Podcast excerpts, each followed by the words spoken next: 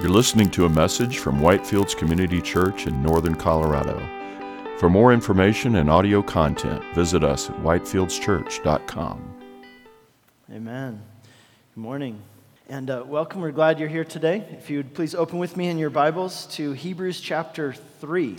Hebrews chapter 3. We are in a series right now called An Anchor for the Soul. One of the things we like to do here at Whitefields, we like to study through entire books of the Bible. We like to go through them verse by verse and chapter by chapter because that way we get the entire message. Everything that God intended to speak to us through a given section, we get to hear it, we get to hear it in context. And so we've been studying through the letter to the Hebrews in this study we've called An Anchor for the Soul. And the, it's one of my absolute favorite books of the Bible, by the way, because it is all about fixing our eyes upon Jesus, seeing Him for how great He is, and then letting the implications of that flow into our lives and, and affect and bring out transformation in every area of our lives. So let's go ahead and begin this morning by reading our text, which comes from Hebrews chapter 3, verses 1 through 6. Therefore, holy brethren, you who share in a heavenly calling, Consider Jesus, the apostle and high priest of our confession, who was faithful to him who appointed him, just as Moses was also faithful in all God's house. For Jesus has been counted worthy of more glory than Moses, as much more glory as the builder of a house has more honor than the house itself. For every house is built by someone, but the builder of all things is God. Now Moses was faithful in all God's house as a servant to testify to the things that were spoken later. But Christ is faithful over God's house as a son. And we are his house if indeed we hold fast our confidence and our boasting in hope. This is God's word. Let's pray.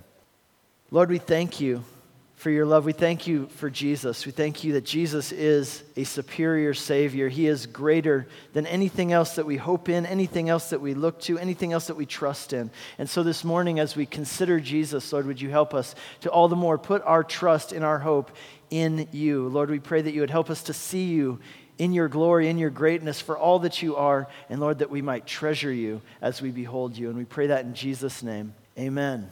Amen. You know, there are only a few times in the Bible where we read that God spoke in an audible voice, like a voice that people could hear. And one of those occasions, actually, that happened, that God spoke in an audible voice actually to interrupt somebody, to cut somebody off, somebody who was saying something that was so ridiculous, so crazy, that God said, you know what, I can't, I can't let this go on. I need to say something. And God actually spoke up to interrupt somebody and cut them off. That man's name was Peter.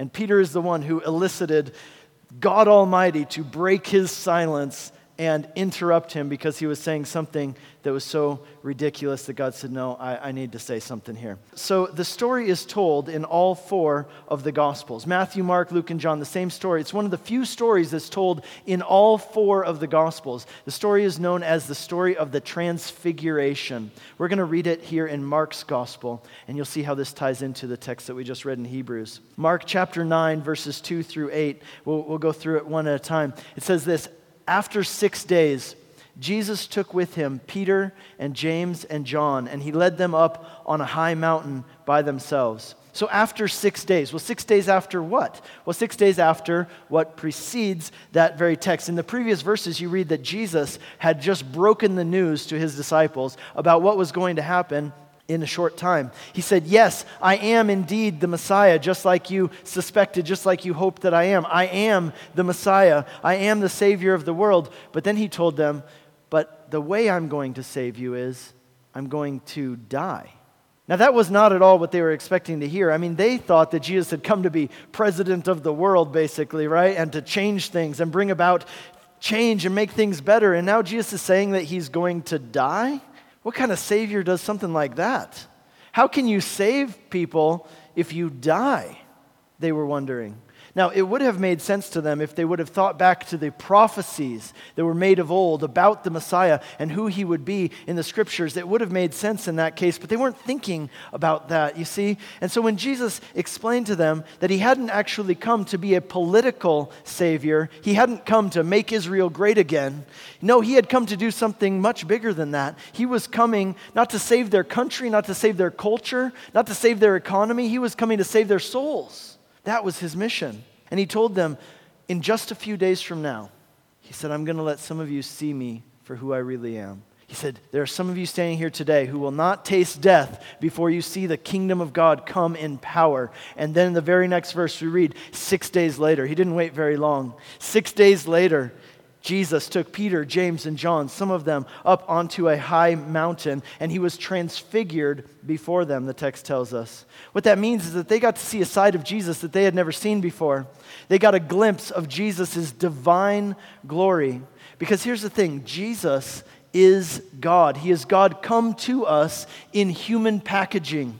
He didn't stop being God, but for a time he was packaged in humanity, so that being fully God and being fully man at the same time, as he hung upon the cross, with his one hand he could take the hand of God, with his other hand he could take the hand of man, and he could bring us back into connection, back into relationship by paying the debt which separated us. And as he was wrapped in humanity and packaged in humanity for that time, his divinity, his divine glory, the radiance was veiled. It was hidden in that packaging. But on this one occasion, for just a moment, Jesus let these men, these disciples, get a glimpse of his divine glory. He let it shine through. And what did that look like? Well, it tells us in verse 3 of that section, it says that his clothes became radiant. Well, how radiant? It says intensely white. Well, like white as snow? No, even more. It tells us as white as no uh, launderer on earth could ever get them. So that's pretty white. In verse 4, it says, And there appeared with him Elijah and Moses, and they were talking with him. Elijah and Moses, who are these guys? What are they doing here? Now, Elijah and Moses are the two greatest figures in Jewish history. These guys are the heroes, they're the superstars of Judaism. These are the ones who, when the kids are growing up, they aspire to be like Elijah, be like Moses. You see, Elijah was called the greatest of all the prophets. And then you have Moses. Moses is, I mean, he's really the guy. He is the guy. He's the guy who led the people out of slavery in Egypt. He's the guy who saved their nation. He's the guy to whom God gave the Ten Commandments. He's the guy who led the Jewish nation through the wilderness and to the promised land. The term that the Jewish people used for the scriptures, we call them the Old Testament, but of course for them it wasn't old because they, it was you know, current, I guess you could say, the Testament. They didn't call it that though, they called it the the law and the prophets. That's the way that they referred to it. We call it the Old Testament, they call it the law and the prophets. And so here we have Moses and Elijah, and they're really the figureheads of the law and the prophets. Moses being the figurehead of the law, Elijah being the figurehead of the prophets. And so here they are. From a biblical perspective, these are the two greatest figures in all of history. Imagine, like for, for us, right, as Americans, be like George Washington and Abraham Lincoln, uh, or Babe Ruth and Hank Aaron, right? You got Moses and Elijah, and here's Jesus standing amongst them, talking to them. In Luke's gospel, it tells us what they were talking about. They were actually talking about the cross, about what Jesus was about to do in not many days from now. And in the middle of this epic scene, where here's Moses and Elijah and Jesus talking, and Jesus is radiant in glory, it says that Peter decides to say something because it tells us well, he didn't know what else to do, and he was a little bit, uh, he, was, he was kind of freaking out. He had that kind of foot and mouth disease where you got to always pry your foot out of your mouth. Sometimes it's better, Peter, to just say nothing, right? But Peter's like, oh, I don't know what to do. I guess I'll say something. He says, it's good that we're here. In you know, translation, this is awesome. It's good that you invited me for this. You know, one of my favorite proverbs is Proverbs 17, verse 28, which says, Even a fool is thought to be wise when he keeps his mouth shut. And I, I, remember reading that as a young man and thinking, that's some pretty good advice, actually, right? But so Peter gets nervous, and what does he do? He just starts blurting something out. And he says, Hey, Rabbi, Jesus, it's good that we're here. Let's make three tents, let's build a memorial. You know, one for you, one for Moses, and one for Elijah. Peter's wanting to set up a monument. You got to understand this. Peter, at this moment, when he says this, here's what he's thinking. He's thinking, I'm going to go way out on a limb here. I'm going to say something scandalous, something, something radical. Some people are going to say that I'm going too far, but I'm just going to go out and say it. Let's build a monument to Moses, Elijah, and Jesus. In other words, we're going to declare that Jesus is on the same level as Moses and Elijah. And he's like, hey guys, don't, don't get all crazy on me. I, I really believe this is true. You know, and Jesus, he's saying, Jesus, we're, we should just go on record and say Jesus is in the same category as the greatest men in history, Moses and Elijah. Now understand, Peter really thought that he was going out on a limb here and saying something radical something that would have been scandalous, and, and probably it would have. The people would have been like, dang, Peter, I mean, that's bold, man. Are you sure? Are you serious? Are you sure you want to go that far and say something that serious about Jesus? Do you really have that high a view of who Jesus is? But then God interrupts Peter, right? Breaks his silence and speaks in an audible voice and says, Hang on here. This is my beloved Son. And suddenly, around them, we read, that no longer did they see anyone except for Jesus only. God says, Peter, let, let, me stop you right there. I need to interrupt you before this goes any further. Listen here. This person, Jesus, he is my beloved son. Listen to him. And Moses and Elijah then suddenly just kind of disappear and they see no one else except for Jesus only. You see, what God was telling Peter and us through this story is this you cannot put Jesus on the same level, on the same shelf as other great historical figures. You can't just lump him in with other religious leaders who have lived throughout history. There is none who compares to him. He is the greatest, he is the highest. He is not on the same level with the law and the prophets. Rather, Jesus is the fulfillment of the law and the prophets. The whole purpose of the law and the prophets was to prepare the way for him. And this moment was all about making this point that Jesus is not equal to the greatest people who have ever lived, but in fact, he is greater. He stands alone. He is in a category all by himself. Here's Moses and Elijah, and they're essentially passing the baton on to Jesus. They're essentially bowing the knee to Jesus, and then they fade away, and Jesus stands alone. And I'll tell you, that is what the book of Hebrews is all about as well. It's about making this point, helping us to see who Jesus is, what he has done, and what that means for us. And as we consider Jesus, this is what we find. As we consider who he is, taking a deep dive into considering who is Jesus, here's what we find. He was not just another great person amongst many great people who have walked the earth at times throughout history. He is different, he stands alone this book, the letter to the Hebrews, it was written kind of as an open letter, like we do nowadays still on the internet. People will post open letters. That's kind of what this was. It was an open letter that was written generally to a group of people and it was distributed widely. And this letter was written to people who were weary, they were tired, they were, they were having a hard time because they were facing a lot of struggles, they were facing difficulties in their lives, and they were kind of done, right? They're like, I don't know if I can do this anymore. And they were thinking about giving up. Now, I wonder if any, any of you have ever felt that way yourselves sometimes. Things are hard, and you just want to check out. You just want to give up. And maybe you've got struggles. You, you just want to take a break, right? You want to give up. And so the question is, what does a person need at a time like that? And the writer to the Hebrews tells us what you need in those times, and actually in every time, what you need more than anything, the only thing that can truly help you is for you to look to Jesus, for you to fix your eyes upon Him, for you to see Him for all that He is and understand all that He has done for you. Because in seeing that and in understanding that, it will change your perspective on everything. The specific group that this letter was written to were Christians who were from a Jewish background, Jewish heritage. That's why it's called the letter to the Hebrews. Not Jewish people in general, these are Hebrew, ethnically Hebrew Christians. See, in the book of Acts, one of the things we read about there is we read about how the early Christianity started after Jesus had ascended into heaven.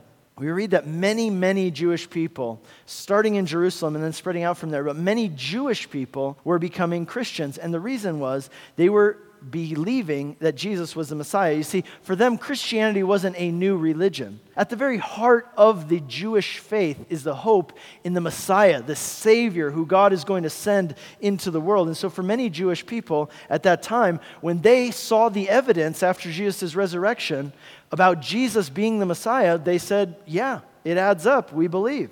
And so then the problem was that as all these Jewish people were becoming Christians and following Jesus and, and putting their faith in Jesus as the Messiah, something began to happen. And that was that the Jewish authorities, the religious authorities, started to be kind of concerned about this because you see, the Jewish religious authorities were the ones who had ordered Jesus to be put to death, and that kind of discredits you as a religious figure if you kill the Messiah, right? And so here's all these people believing in the Messiah, and then they're putting two and two together. But wait, you guys killed the Messiah. And, you know, they're adding it up and realize, and the Jewish religious leaders are like, ah, I don't know if we can, you know, handle this. We're going to lose all our power. We'll lose all our influence. We'll lose all our position. People are going to turn against us. And so they kind of tried to flip the, ter- flip the table and say, no, no, we are now going to persecute you guys, right? And so they began to persecute people who were believers in Jesus, and they would accuse them of blasphemy. And the reason they accused them of blasphemy is because these Christians were saying that Jesus was God, which is actually something that the Old Testament had always said that when the Messiah comes, this is who he will be. He will be a man, but he will also be divine. He will be God. But see, they said, no, no, that's blasphemy to call this man God. And so they began to go into people's houses, pull them out of their houses, go and, you know, witch hunt for who's a Christian. And they would sentence them to death by stoning, which was the punishment for blasphemy. And so as these Christians began to be persecuted. Thousands and thousands of Christians began to flee their homes. They became refugees. They went to other places where they weren't facing persecution. And ironically, Christianity spread because of that, because as these Christian refugees took the good news about Jesus wherever they went, Christianity began to spread there as well. But obviously, for many of these people, as this persecution began, being a Christian wasn't so much fun anymore. You see, being a Christian meant hardship, it meant difficulty, it meant suffering, and it just wasn't, it wasn't fun. There was a lot of hard that came along with it. And so some of them, many of them, for the sake of their families or even just to spare themselves the hardship, they thought, you know what? They're kind of tempted to give up on this whole Christianity thing. Maybe they'll go back to Judaism. They were fine when they were Jews. Why not just go back to that, uh, you know, apart from Jesus? Others of them simply retreated into what you might call the mushy middle. The mushy middle, where you really don't believe in anything or stand for anything. The mushy middle is when you don't want to do anything or say anything that might be unpopular in any way. So you don't straight out reject Jesus, but neither do you come out and say, I'm a Christian and I follow him and he's my Lord and I live live for Him. You just retreat into this mushy middle where you don't really stand for anything. You don't put your stake down anywhere and say, This is what I believe. Here I stand. I can do no other. Rather, you say, well, you know, I mean, I'm, I don't know about this or that, and you just don't take a stand on anything. You say, oh, you know, well, I'm spiritual. Jesus said some good stuff and all, but you know, I don't want to. I don't want to go so far as to say that He's the only way. Or you say, I'm agnostic. I don't know what I believe in that society at that time, just like in our society today, there was a pressure to retreat into a mushy middle. But the writer to the Hebrews is writing to these people who are facing many of the same things that you and I also deal with in our world today. And he's saying, if you really consider who Jesus is, he's saying, hang on a second, think about who Jesus is, think about what he has done for you. And if you do that, then the last thing you will ever want to do is turn against him when things get hard. Rather, you do just the opposite. When things get hard, you will want to rush towards him. You will want to embrace him no matter what the cost. So, what we need more than anything is to see him, to fix our eyes upon him. And here in chapter 3, the writer now begins another section in which he's showing us that Jesus is greater than anyone and anything. That's what he does throughout this book. First, he showed us Jesus is greater than any human being, greater than any angel, greater than anyone who has ever lived. Now he tells us Jesus is greater than Moses. Now, maybe you're sitting here and you're thinking, well, I already kind of had that sorted out. I already, I'm kind of cool with that point, right? I don't really think you need to convince me this morning that Jesus is greater than Moses. But still, I want you to hang with me because here's the thing it's not just Jesus' supremacy that we're going to be looking at, but it's what we learn through, about Jesus through this comparison that's really valuable. So, as you'll see, also, there are some very important principles in this section that apply to all of us. Moses was considered the savior of the Jewish people. But here in this section, the writer is telling us that Jesus is a superior Savior who brought a superior salvation. That's the title of today's message A Superior Savior. And there are three things that I want you to see as we look through this text. Number one, we're going to talk about Moses' greatness. Secondly, we're going to talk about Moses' hope. And thirdly, we're going to talk about the search for salvation. So, Moses' greatness, Moses' hope, and the search for salvation. Let's begin by looking at Moses' greatness. Before getting into the comparison between Jesus and Moses, the writer reminds us in the first verse of the identity that we have in Christ. First of all, he says, Holy brothers. So, two things right there. He says, In Christ, you are holy. That's number one. Now, it's really important to remember that our holiness in Christ doesn't mean that we are perfect. It doesn't mean that we have a record of perfect behavior and we never do anything wrong. Rather, holiness in Christ is a status, it's a stamp that He puts on your document, right? That says it's something that He bestows upon you. It is a gift from God, this status, because of what Jesus has done for you and taking the judgment for your sins On the cross, because of that, God bestows on us, He puts a stamp on you and says, This is your status now before me. You are holy. To be holy means to be acceptable before God. Secondly, He says, brethren or brothers. In other words, in Christ, we are part of a family, part of the family of God. We'll talk about that more as we go on. And thirdly, he says, You who share in a heavenly calling. See, to be a Christian isn't only about what you get out of it. To be a Christian is also to be called by God to be part of His mission in the world, to bring love and light and hope to a hurting world. These people, remember, these people had not yet given up on Christianity. They were tempted to, but they hadn't given up yet. They're still right there on the fence. And the writer writes to them while they're still Christians, and he says, Hey, I want you to remember, I want you to remember who you are in Christ. I want you to remember the benefits that you have in Christ, because here's the deal apart from Christ, these things no longer apply. You see, the implication of what he's saying is this do not forget what you have received in Christ. Because really, are you going to give up these eternal blessings, these benefits, because of some momentary hardships? You're going to give up eternal hope because of some momentary hardships? Are you really going to give up all of this in order to appease some people who aren't even good people? You know, it's been said that this is what we do in our society. We spend money that we don't have to buy things that we don't need to impress people who we don't like, right? And, and you think about it, so much of our time and energy is spent thinking about people who, who we probably don't need to be worrying about pleasing anyway. And much more importantly, we should be worried about pleasing God and doing what God would want us to do. And he goes on and he says, Consider Jesus. By the way, that's exactly what we love to do here on Sunday mornings. Consider Jesus. We do it in song, we do it in study, and consider Jesus. One of the most powerful things you can do. That's what this whole letter to the Hebrews is about, considering Jesus. But he says, Consider Jesus, the apostle and high priest of our confession. Now, maybe some of you hear that and you think, Wait a second, Jesus is an apostle? That's kind of weird, right? Because I thought Jesus had 12 apostles, but it seems like there's also, like, Paul was an apostle.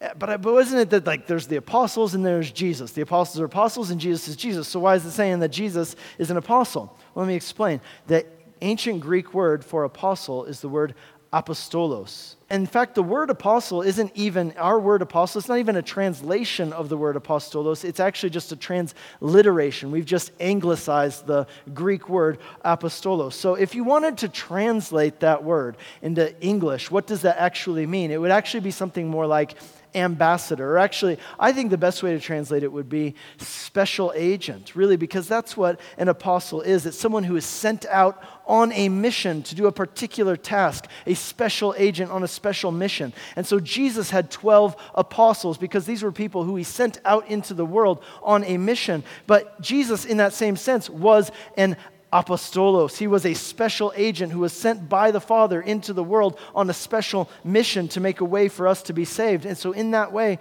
Jesus is not only apostle, he's the greatest apostle who came on the greatest mission. But not only is he an apostle, but he is our high priest. See, the job of a priest was to be a go between between God and man. They would represent the will of God to the people, and then they would go before God and they would represent, they would advocate for the needs of the people on behalf of, or uh, in, on behalf of the people to God. And that is what Jesus does for us. It's what he has done for us. But here's what I want you to see. If you were a Jewish person and you read this, and you read this text, consider the apostle and the high priest of our confession. When you heard that, consider the apostle of our confession, your mind would immediately go to Moses. Moses. Consider the one who was sent, the special agent of our confession. Your mind would immediately go to Moses. Moses was an agent sent by God on a mission to bring Israel out of bondage in Egypt, to bring salvation to the nation. And if you are a Jewish person in that same vein, if you heard these words, consider the high priest of our confession, your mind would immediately go to Aaron, the brother of Moses, the very first high priest of the nation of Israel, the prototypical high priest. But the writer is saying this it's not Moses. It's not Aaron that you need to put your focus on and, and to make the sense of your adoration and, and all of these things. He says, you need to put your adoration, your focus on Jesus. He is the true apostle and high priest of our confession. The first thing the writer tells us is that what made Moses great was that Moses was faithful. In fact, in this text, he's actually quoting from Numbers chapter 12, in which we read something about Moses that tells us why Moses was great. Here's what it says in Numbers chapter 12 God says, Hear my word. If there is a prophet among you, I, the Lord, make myself known to him in a vision, or I speak to him in a dream. But not so with my servant Moses. He is faithful in all my house. And with him I speak mouth to mouth, clearly, not in riddles, and he beholds the form of the Lord. In other words, Moses was in a class all by himself. Whereas God spoke to others in riddles and dreams and, and God spoke to them in these ways. God spoke to Moses directly, mouth to mouth and face to face. Understand that when it talks about Jesus being greater than Moses, this isn't a put down of Moses in any way. Rather, it's an elevation of Moses, saying, Look how great Moses was, but then it's a super elevation of Jesus. You see, the thing that made Moses great was that he was faithful. He was faithful to God, he was faithful to his people, he was faithful to his calling. Now, we live in a day and age where there's a lot of fickleness in our culture. Faithfulness is, is rare, it's not the norm. And so, if you are faithful, that's an incredibly powerful testimony. If you are faithful in your marriage, in your work, in, in a situation or a ministry that God has placed you in, that's an incredibly powerful thing. It stands out. You shine like a star in the night sky because faithfulness is so rare. Faithfulness is what made Moses great. It's also what made Jesus great. Jesus was faithful to his calling. He was obedient even unto death, death on a cross. In fact, the Bible tells that Jesus is eternally faithful. That even if we are faithless, that he remains faithful because he cannot deny himself. It's central to who he is. He is faithful and he keeps his promises, and therefore we can trust in him. But both for Moses and for Jesus, what made them great was that they were faithful. They were faithful to God, faithful to their calling, faithful to their people.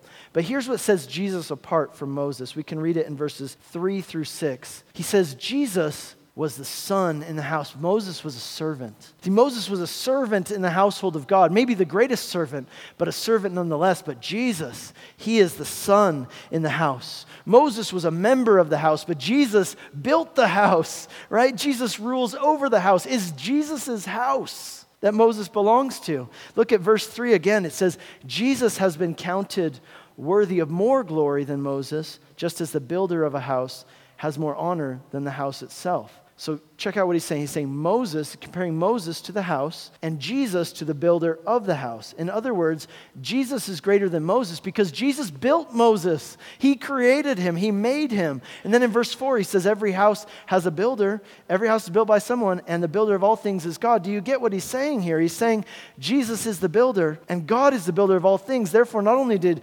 Jesus create Moses, but Jesus is God.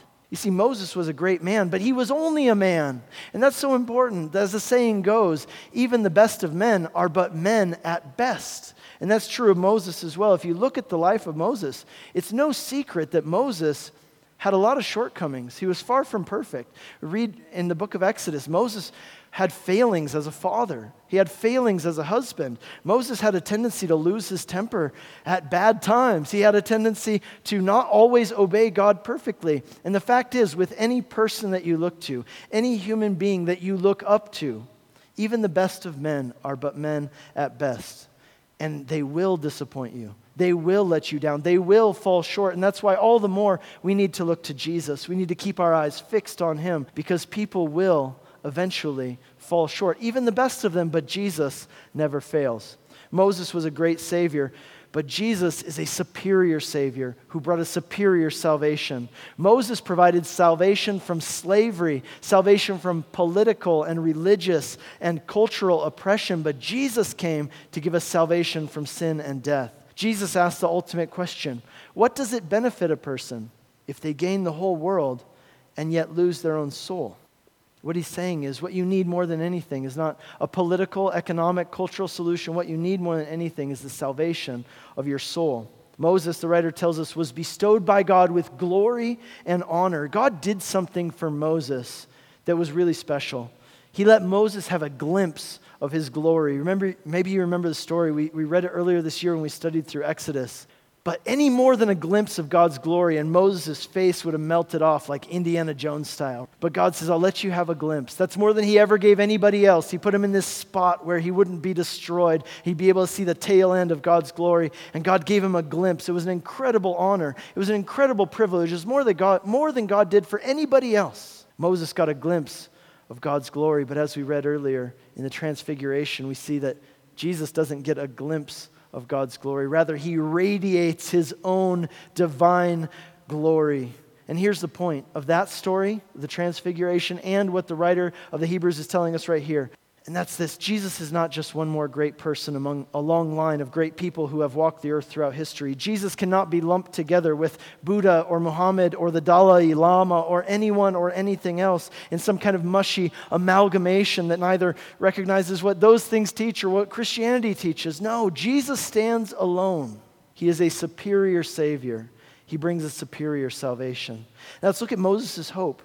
Next, secondly, Moses' hope. Even though Moses was a great leader and a great savior of the people, Moses himself looked forward to something greater. He looked forward to another leader. He looked forward to a superior, a greater Savior. Near the end of Moses' life, in the book of Deuteronomy, which is a speech that Moses gave at the end of his life, there in Deuteronomy, it tells us that Moses made the people a promise. As he's 120 years old, he's about to walk off, you know, into the sunset. He says, One day, God is going to send you somebody else. And that person will be like me, but he will be greater than me. Here's where it is in Deuteronomy chapter 18. He says, The Lord your God will raise up for you a prophet like me from among you, and it is to him that you shall listen. And then a few verses later, God chimes in too and just kind of backs Moses up, and he says, Yes, I will raise up for them a prophet like you from among the brethren, and I will put my words in his mouth, and he shall speak all that I command. And whoever will not listen to my words, that he shall speak in my name,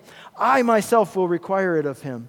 You see, the Jewish people understood that promise and they held on to that promise for a really long time, hundreds and hundreds of years. They were looking forward to that day when God would send that one. They called that person the Messiah.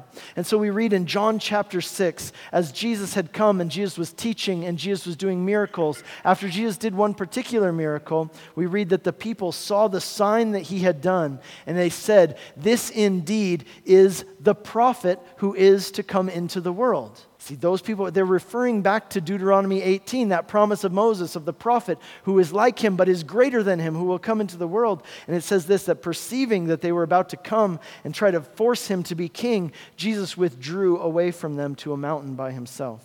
Moses himself looked for something greater than himself. Moses himself looked for a greater salvation than the salvation that he brought the people. Moses himself looked for something more in Hebrews chapter 11. We'll get there later, but I'll just tell you right now what it says. It says that everything that Moses did in his life, he did in faith, hoping and looking for true salvation. He was looking for true salvation. It says that he was looking for a true homeland, a heavenly country. He was looking for salvation from the ultimate oppression, the oppression of sin and death. Moses' hope was in the one who was to come, the one who would be greater than himself. After Jesus resurrected, we read that he went and he was spent some time with his disciples. And you know, you can imagine Jesus' disciples, their minds must have been racing, their heads were spinning because what is all that's happened over the last couple days? I mean, we watched Jesus die, we saw him be buried, now he's alive again. What, what's going on? And it says that Jesus spoke with them, and it tells us this in Luke chapter 24 that Jesus hung out with his disciples, and we read this incredible thing. It says that beginning with Moses and all the prophets, Jesus interpreted to them in all the scriptures the things concerning himself. I wish I could have been a fly on the wall for that conversation. This must have been the best Bible study that was ever taught. As Jesus explains to his disciples, beginning with the law and the books of Moses and then going through the prophets, how all of it spoke of him and pointed to him. And he had just fulfilled it by what he had done on the cross. You see, what that means for me and you is this, by the way. We will never really understand the Old Testament. It will never make sense to us, really, unless we understand that all of it is pointing us to and funneling us towards Jesus. And so, for these people who were considering giving up on Christianity, the message that the writer gives them here is this wait a second, Jesus is the person who Moses was looking forward to and hoping in and waiting for. Jesus is a superior Savior. Moses was a great man, but Moses himself looked to Jesus and hoped in Jesus and, and predicted Jesus. You see, Moses himself hoped not just in a cultural or an economic or a political salvation, but a salvation from the curse of sin and death, salvation for our souls. And that brings us to our, to our closing point, and that's this the search for salvation. See, here's the thing everyone in the world is looking for salvation. All of us are looking for salvation. The real question is not, are you looking for salvation? It is, what are you looking to for salvation? What are you looking to to save you? The people this letter was written to, they, they were facing a lot of hardship. They were facing difficulty and persecution, and they desired liberation. They desired salvation. And they thought the way to get that salvation was by taking a step back from Jesus, taking a step back away from Christianity. Or, for example, the people who so badly wanted Jesus to be their king. They were looking for salvation. They wanted Jesus to come and save their nation from the oppression of the Romans, to give them political and economic and cultural salvation. Just like Moses had done when he stood up to Pharaoh and the most mighty nation in the world and he led the people out of captivity. But here's the thing each and every one of us, every single person in this world, whether they realize it or not, we long for salvation. Because there's something deep within us that we know that this world is not the way that it should be. In fact, even when we look at ourselves, we look at ourselves and we can tell that there's something that is amiss, even with us, even within us. We are not who we know we should be. The Bible puts it this way in Romans chapter 8 it says that all of creation is groaning, longing for redemption. We are longing that things would be right, that things would be the way that they should be, the way we know deep down inside that they ought to be. The philosopher Blaise Pascal, he was a Christian, and he put it this way. He said, There's something nostalgic within us. There's something reminiscent in us that desires to go back to the place from whence we came. And the reason is because we were made for perfection, and we have a lingering memory of it. And that's why we desire to return to that place where everything is the way that God says it should be. Everyone in this world is looking for salvation.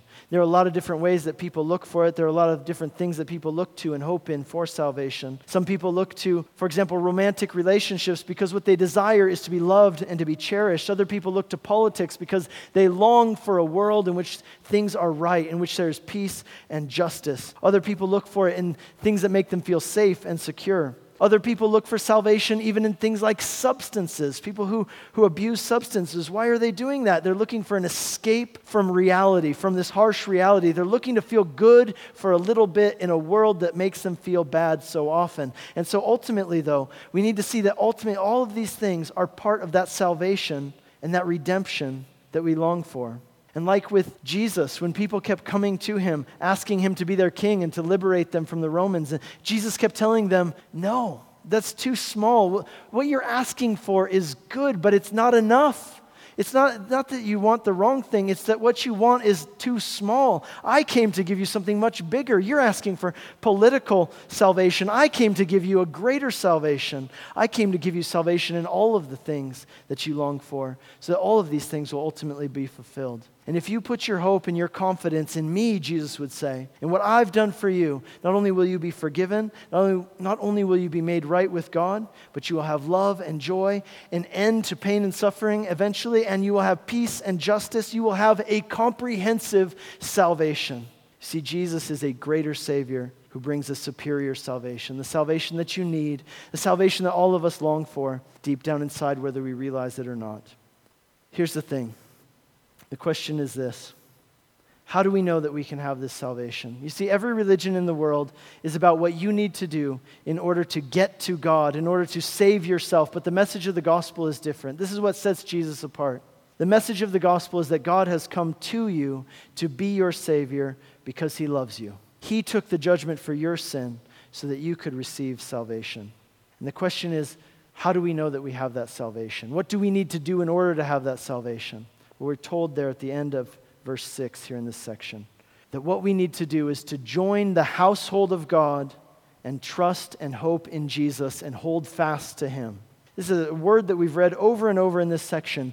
It's this idea of a house the household, the house. See, a picture of a house is interesting because a house is exclusionary by nature. Any house that you drive by, any house in, in this city, it's exclusionary by nature. There are people who are inside the house and there are people who are outside the house. You see, maybe there are some of you here today and you're like, I don't know. I don't actually know where I stand. I don't know for sure that I'm inside the house or outside the house. I want you to look again at the last verse of this section because it tells us that the way to become a Christian and the way to remain a Christian are by putting your trust and your hope in Jesus and what he's done for you and by holding fast to him. And I want to tell you the good news. As you are holding fast to him, he is also holding fast to you, and he's not going to let you go. So I encourage you today Come into his house, put your trust in him, put your hope in him, and hold fast to him today. Amen. Heavenly Father, we thank you for what you have done for us in Jesus our superior Savior, the one who has brought us the salvation, not only that we need, but the salvation that we long for in our heart of hearts, the salvation, Lord, that you came to provide. Lord, may we not be satisfied with anything less. Lord, may, may we not look to anything else to be our Savior and to be our hope, but may we hold fast to you, Jesus. May we enter your house by putting our trust, our confidence, our hope in you, and holding fast to you. And thank you, Lord, that you hold fast to us. And we pray that in Jesus' name. Amen. You've been listening to a message from Whitefields Community Church in Northern Colorado. For more information and audio content, visit us at whitefieldschurch.com.